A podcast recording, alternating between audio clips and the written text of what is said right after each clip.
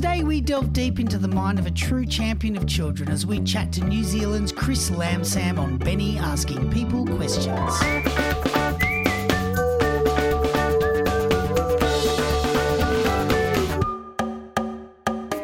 Today, we delve deep into the mind of a true champion of children as we chat to New Zealand's Chris Lam Sam on Benny asking people questions.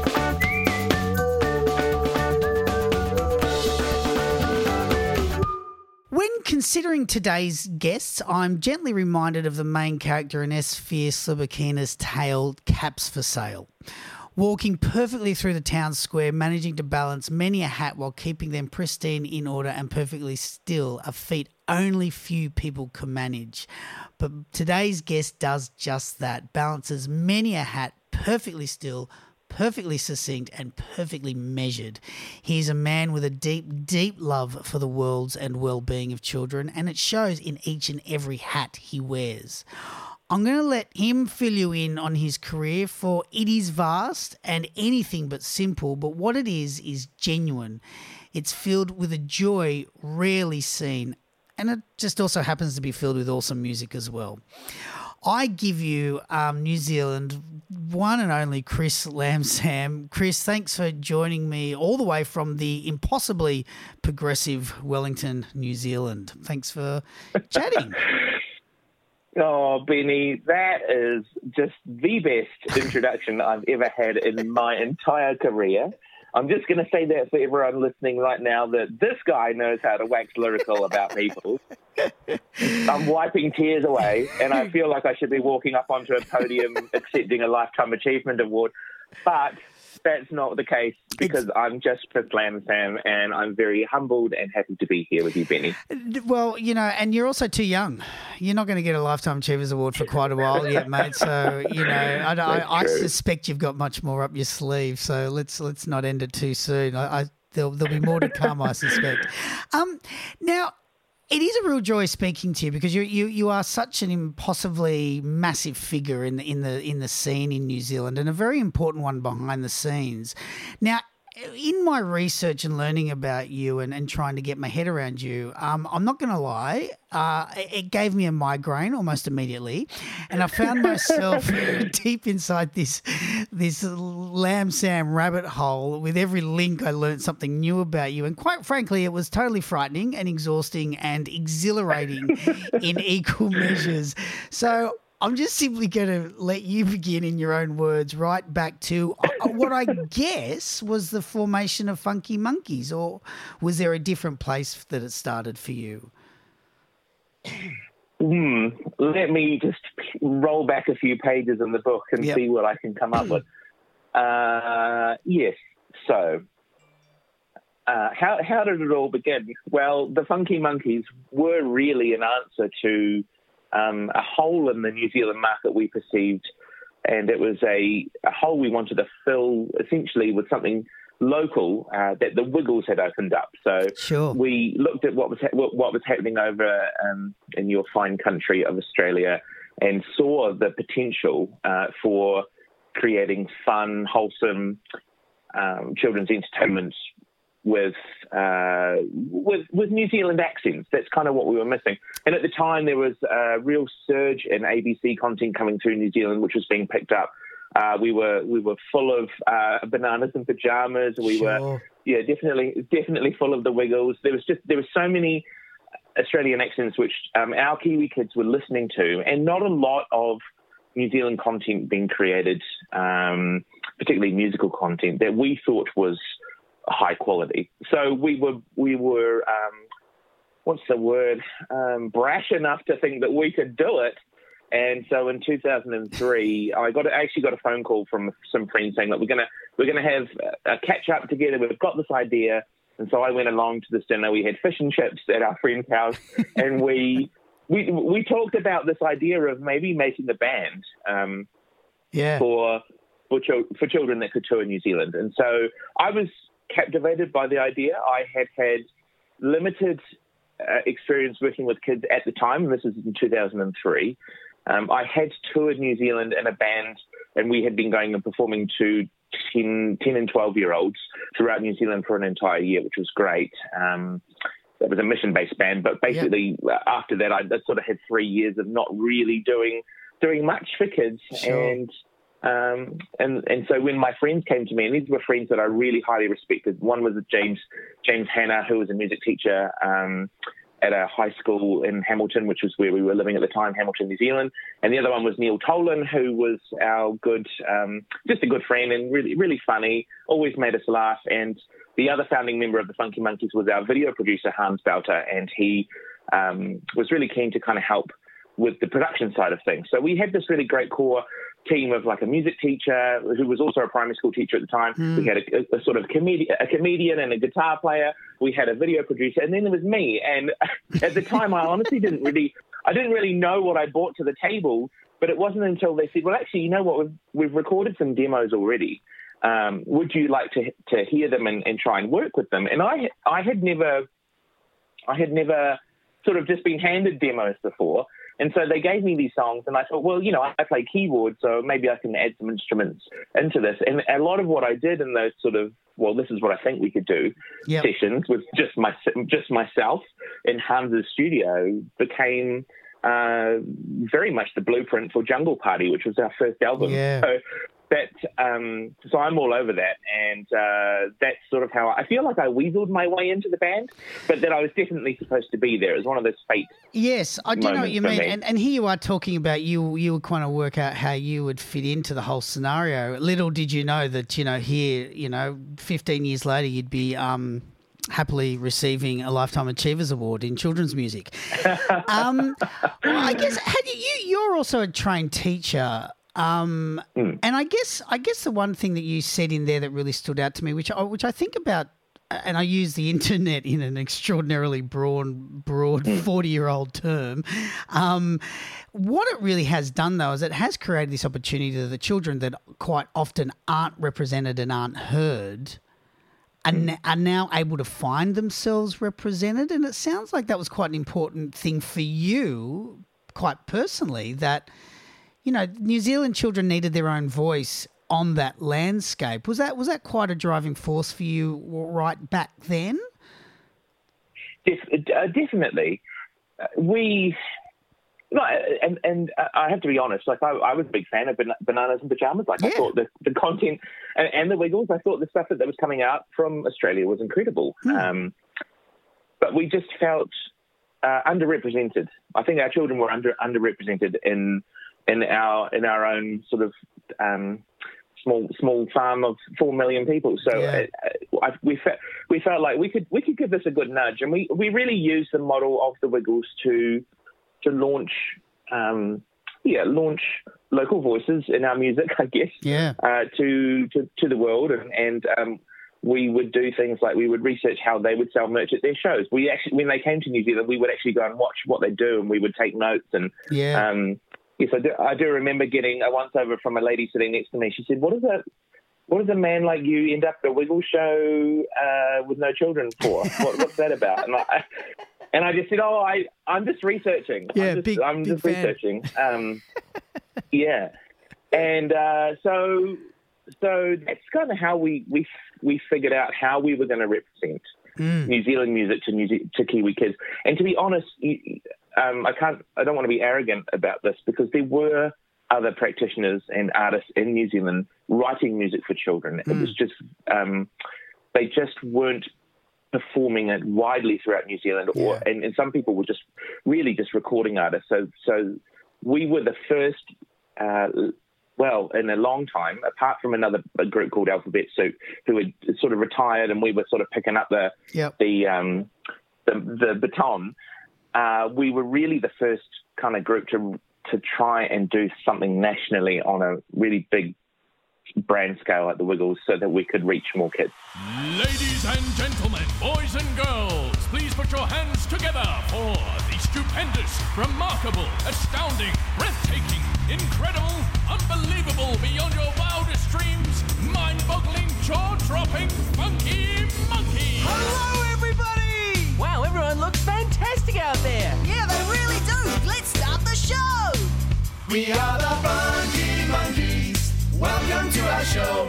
We're gonna have a good time. I'm Chris. I'm Neil. I'm Joe. We're very pleased to meet you. Yeah, and I think I think that kind of I think you just nailed it then with the, with that brand with the comment brand scale. I mean, I think that's the thing what Wiggles did. Didn't I mean you, you can you, you can have your opinion of them and that's great, but what they did do is they they made the children's market a really viable market. It made it something that Yeah. people wanted to go and see, and you know, and and I, and I, again going back to you know the children being represented, you know, and and I I appreciate you saying that the content from Australia was good, but but you know it's not about it's not about doing better content. It's about looking at the children, which I think it's a question I had for you later on in the interview, but uh, but it's interesting that mm. you bring it up now. It permeates through everything you do. There is a genuine desire to see, as I said in the introduction, I feel in the things that you create, there is this desire to really see the well-being of the children that are around you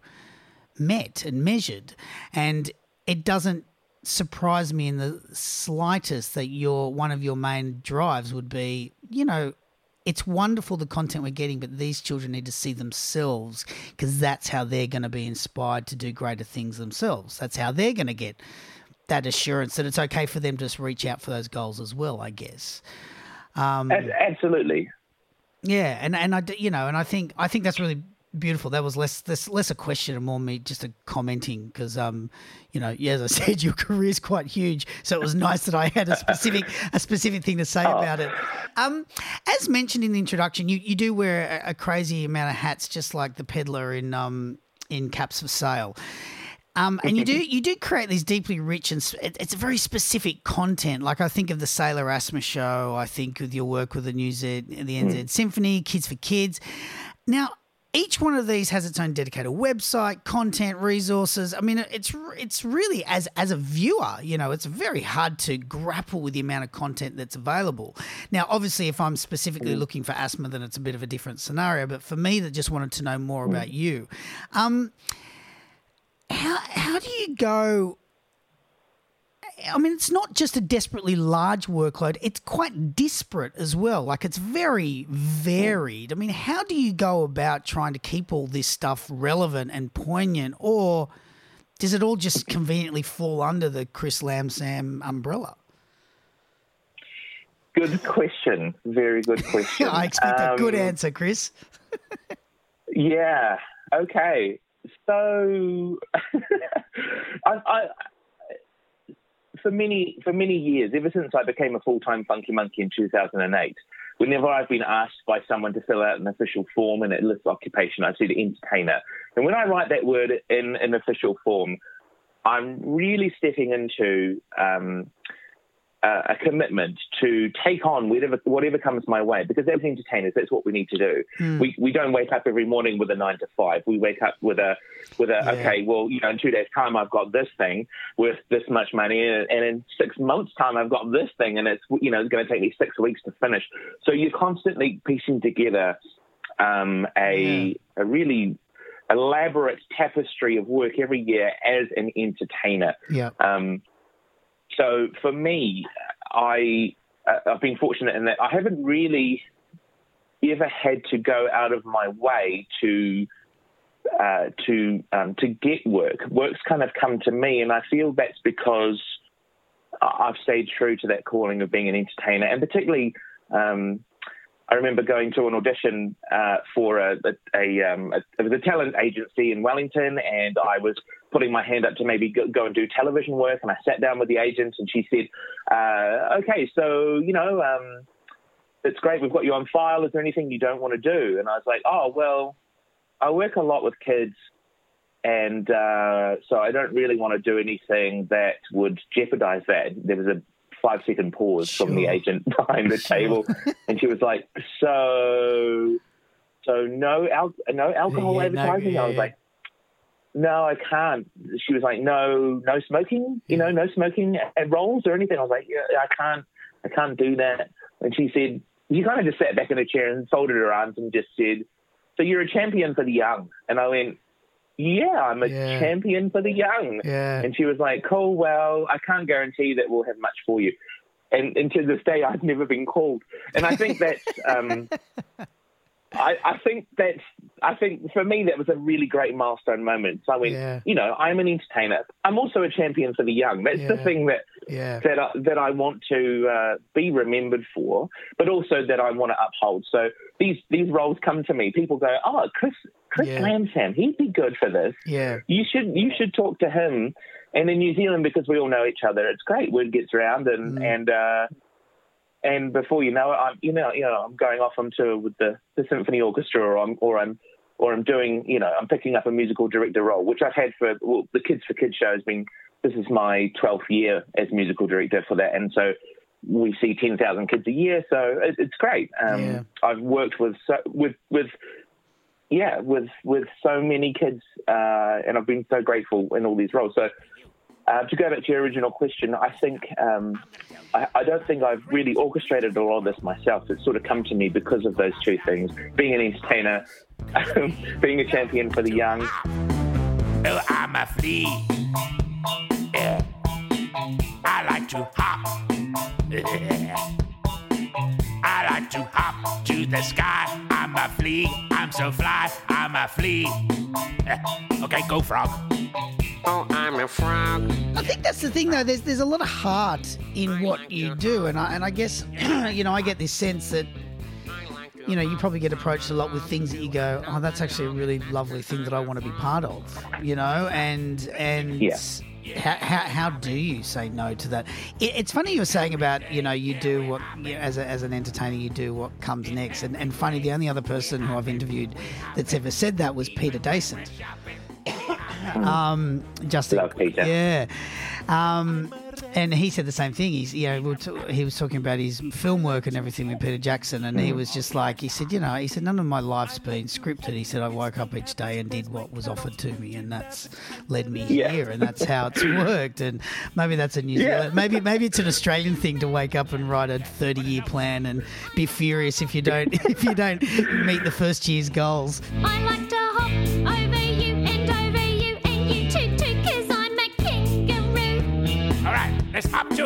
Yeah,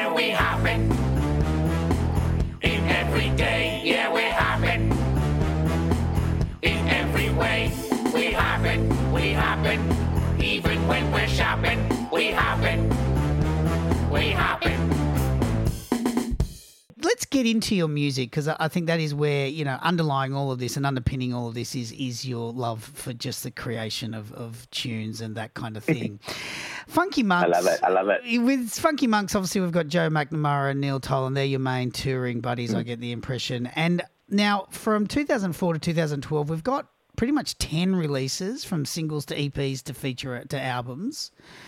That's mm. 10 things of content in eight years. That's almost Beatles worthy.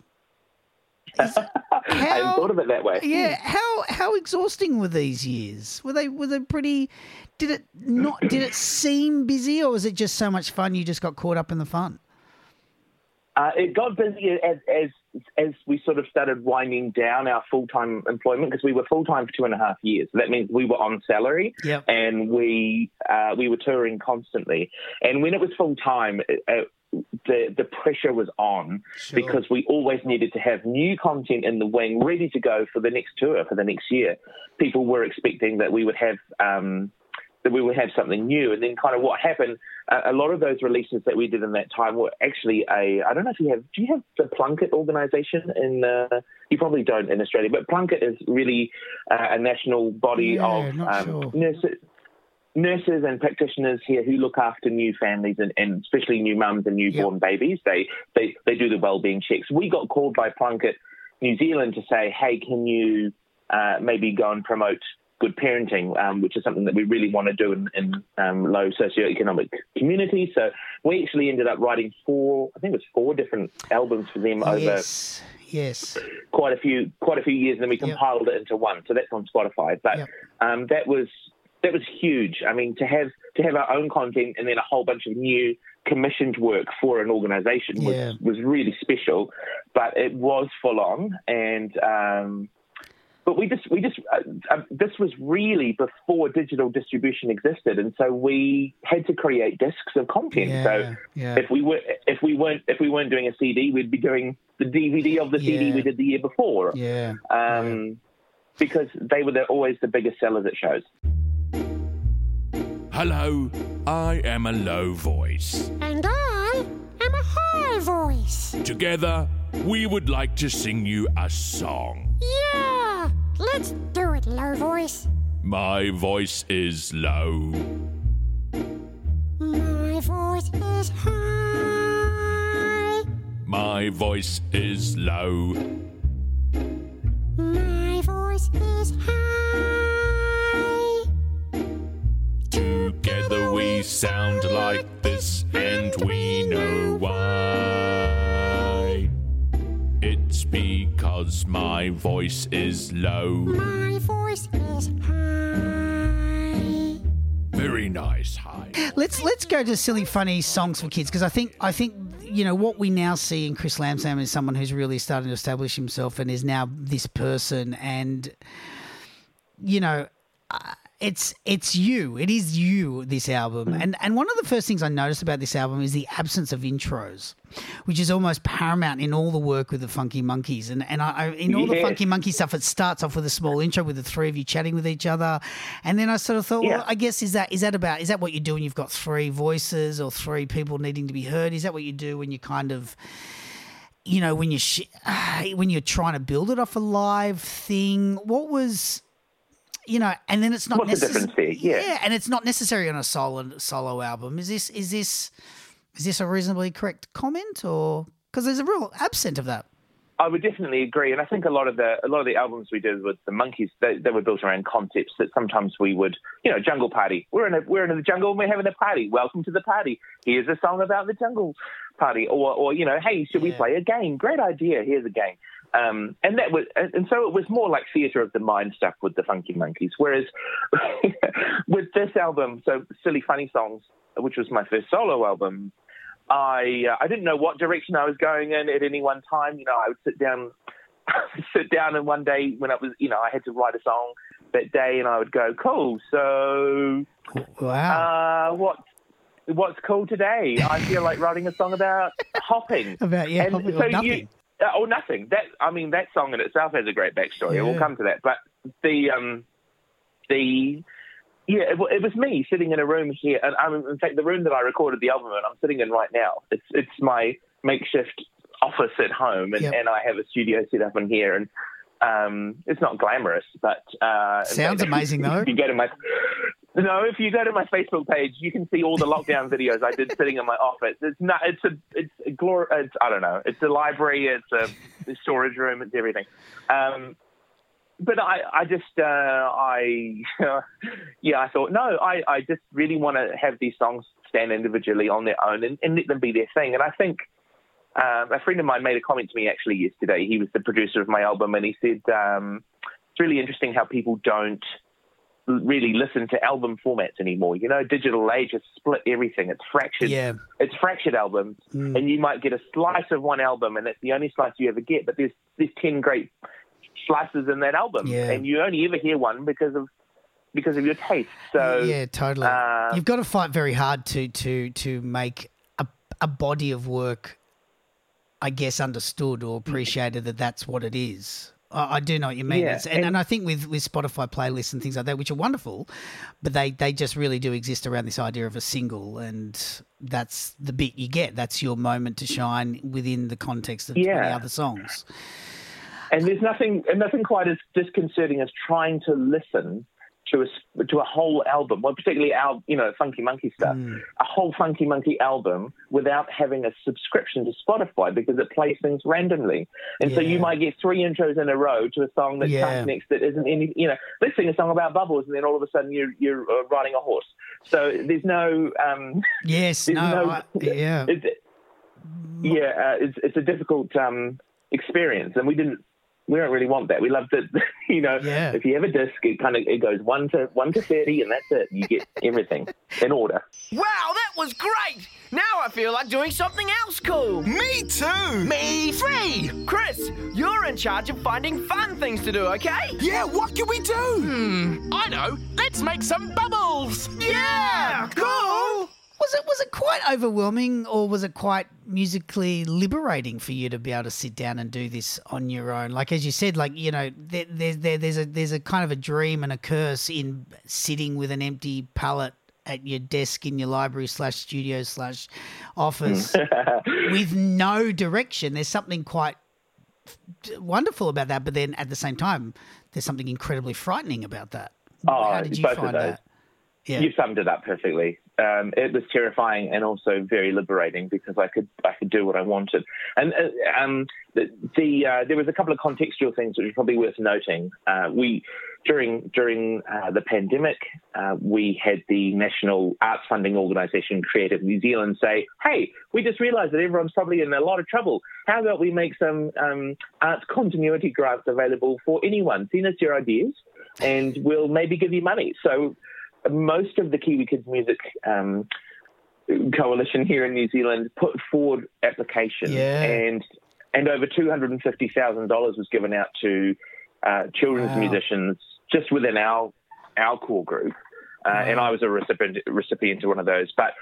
The trick was they said, okay, it, uh, you know, you're going to get your money in July, and you need to deliver the project by September. We just need everything sort of wrapped up. So we had four months um, to finish whatever it was we were going to do. And when I had written my uh, application, I said I'd do eight songs, and that would be that would be great. And then they said, "Here's the money, write eight songs." And I went, "Wow, I have to write eight, eight songs in four months."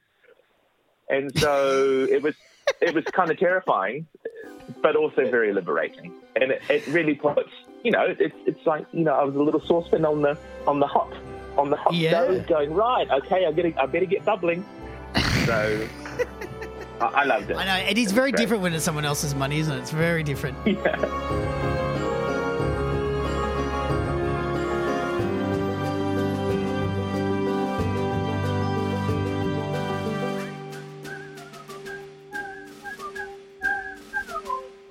Let's all go to the zero zoo, and let's go see none of every animal. Well, it's kind of funny because one, one of the things that really stands out for me in, eh, like, you know, I, I know there's a specific track I'll use as uh, Zero Zoo is, Yes. you know, the, the arrangements in this album have just become so rich all of a sudden. Now they're present, they're present in Funky Monkeys, but they're not as Yes. prevalent. no. and you know, and I think the thing about this album is, like you did say, there's eight songs, and, and but you know, and you know, I was shocked. Eight songs is a pretty is a pretty small album, I guess. But as you just said, you know, there's so much single. The world revolves around singles that you know, eight's fine, um, but they're also rich. You know, the, the, the arrangements are rich. The construction of the songs are rich. I mean, Thank you. the actual question I wanted to ask had you know you, you've got because because you do stuff with orchestras and things like that. I mean, did you did a lot of this stuff? Did you use live players or did you have to use sounds within the computer to? Because you know you'd need one hundred fifty thousand dollars to record a, a, an orchestra. um, Uh, you would, yeah, you would need a lot of. Uh, so, so uh, the last time I wrote a song for the Funky Monkeys probably would have been in about 2010. One, one that went to album anyway. So we've had 10 years of technolo- technological advancement yeah, from the from the time I stopped writing for them to the, the time I started writing for me, and uh, I did I did not use live players very often. Um, there was a couple of guitarists and a jaw harp player, Levity Beat, who you Yeah, probably know yeah, of. yeah. Yeah, he he helped me out as a, with a cameo on the first track. But anyway, uh, uh, the rest of it was in computer, and uh, I'm fortunate that I was able to do a music degree earlier on, so I have a degree in composition. And so writing for writing lush and rich arrangements for orchestra, and I'm glad you've touched on the Zero Zoo because that is an orchestral arrangement that could be done could could be done by a real orchestra because I wrote it in a way that uh, that could be done. Um, that was my first kind of big. Uh, you know, I'm just gonna I'm just gonna pull out all the stops, and so can- with yeah. Sorry, when on. I did, uh, no, as I was just saying, um, when I did Zero Zoo, it, it was the equivalent of four songs on its own because it's 90 tracks.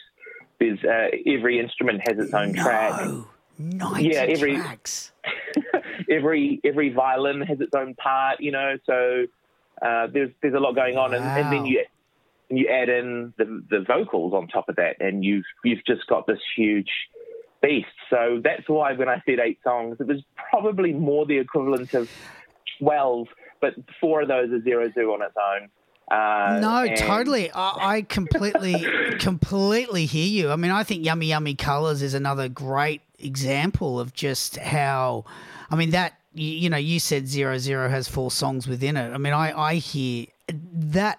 I heard the arrangement in that, but but what you're talking about with these multiple. And it's not just the arrangements; it's it's about the context of the songs and, and you know just dynamics and, and, and changing tone and, and texture within the song. I mean, uh, you know, Zero Zoo isn't even one of those ones that stood out to me. I mean, I think of like Yummy Yummy Colors and just think there's about twenty songs in that Yeah, song right. alone, you know, and it's and it's kind of weird. What I really love about it though, because it because it is so complex and and um, not complicated, but it's very complex.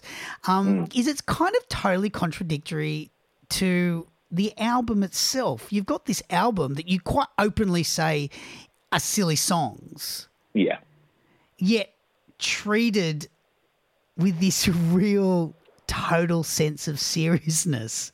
And Yeah. it's really amazing. It's really oh, great. thank it's a you. really it's a really beautiful way to like I don't know, it's just a really love like I think I think what you've achieved in this album is this way to celebrate how important and how serious music is while at the same time just go but still I'm going to sing a song about nothing.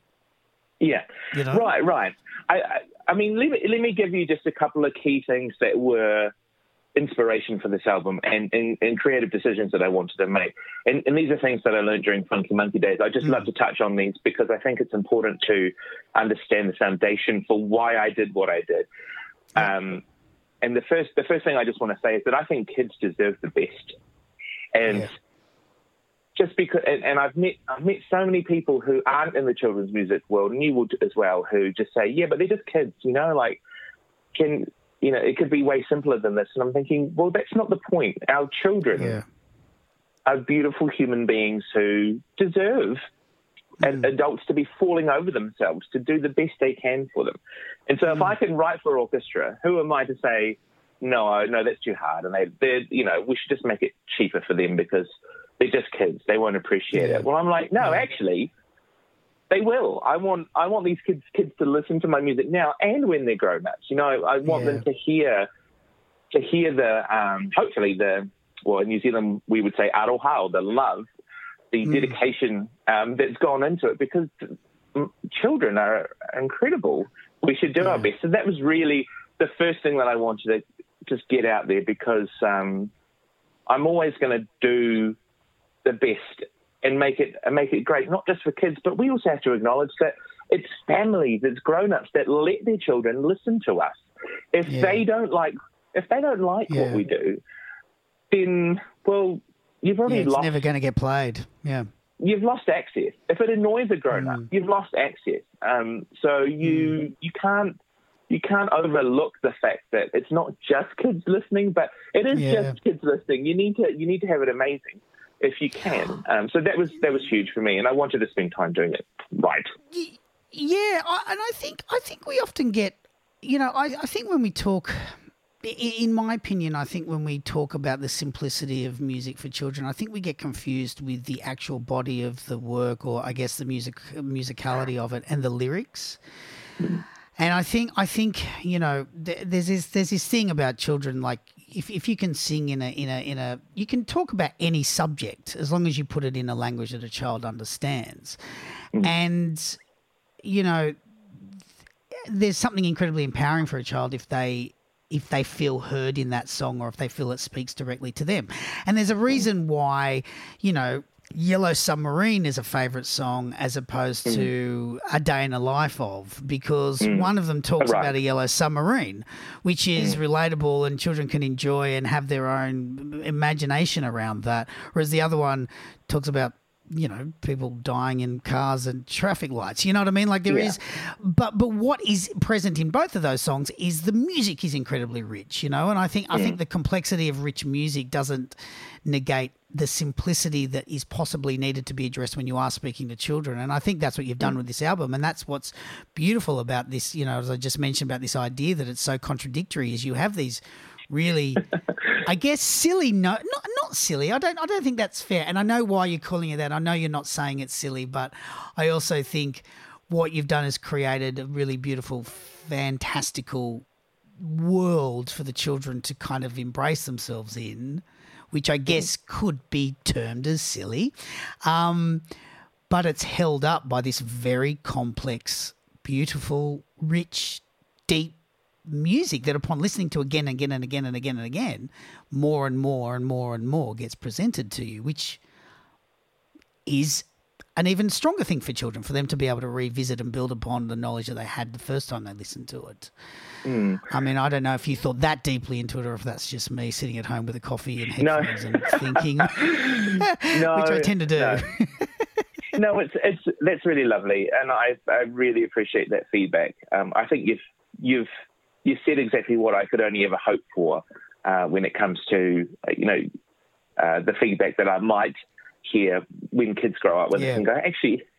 Uh, you know, like if a kid hears this and it goes, oh, you know, it's cool, it's an orchestra, and then they go and do a music degree, and then they come back to it, they're going to hear it complete.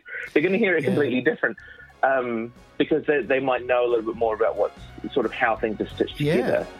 Uh, and I and I appreciate that. Yummy colors are so tasty. Here are some I like to eat orange, peach, and blueberry, red cabbage, and silver beet. Yummy colors are so tasty. If I could, I'd eat the lot. Pink grapefruit, plum and cherry, lime and lemon and apricot. Let's eat. One of the other things that I really wanted to achieve with this album was was bringing kids a sound which I think is going a little bit extinct in the uh, children's music world, which is that orchestral kind of world. Um, uh, you, we we went from Prokofiev and uh, Peter and the Wolf all the way through the Beatles, which kind of changed everything. To now, now there's everything except what there isn't a lot of is new orchestral stuff for kids, which I think is appeal, which is appealing to them, and also at their level. Because again, um, Peter and the Wolf is perfect for the children of the age, who were very steeped in literature, and and um, having death in stories was fine, and you know these are all things that. Um, you know, kids of the time were um, were okay with, but now we've Yeah. kind of swung. There's a whole bunch of um, other genres which have burst out of that, but we've left that whole world behind. And so I wanted to bring a little bit more of the old school um, stuff. And I'm being, I feel arrogant saying this because it's, my music is nowhere near as good as Prokofiev or Saint-Saëns or, in, in, uh, you know, Carnival of the Animals. Who, who do I think I am? Um, but I will So say, true. I'm doing something that I know none of my peers are really um, able to do uh, a lot. Although with, there is one exception, and I'm going to give her a shout out. It's uh, Rosalind Menowitz, uh, also known as Rainbow Rosalind, who's in Dunedin, New Zealand, who is actually writing for orchestra and uh, doing incredible great. interactive shows. Um, so um, I have to give her a special mention. But apart from that, there's not many others that I know who can write in the way that I do for the Yeah. forces that I do. Um, yeah, so I that's think, I think, and, yeah. yeah. And, uh, but I think that's also the, the the whole idea too, isn't it? That is you don't. It's not necessarily about you getting it right. It's also just about you reminding everyone that it's an option, and it's not an Yeah. option we should let go of. You know, and and it's like anything; it, everything builds upon itself. You know what I mean? And and it's got to begin somewhere, and I think that's what's important about it.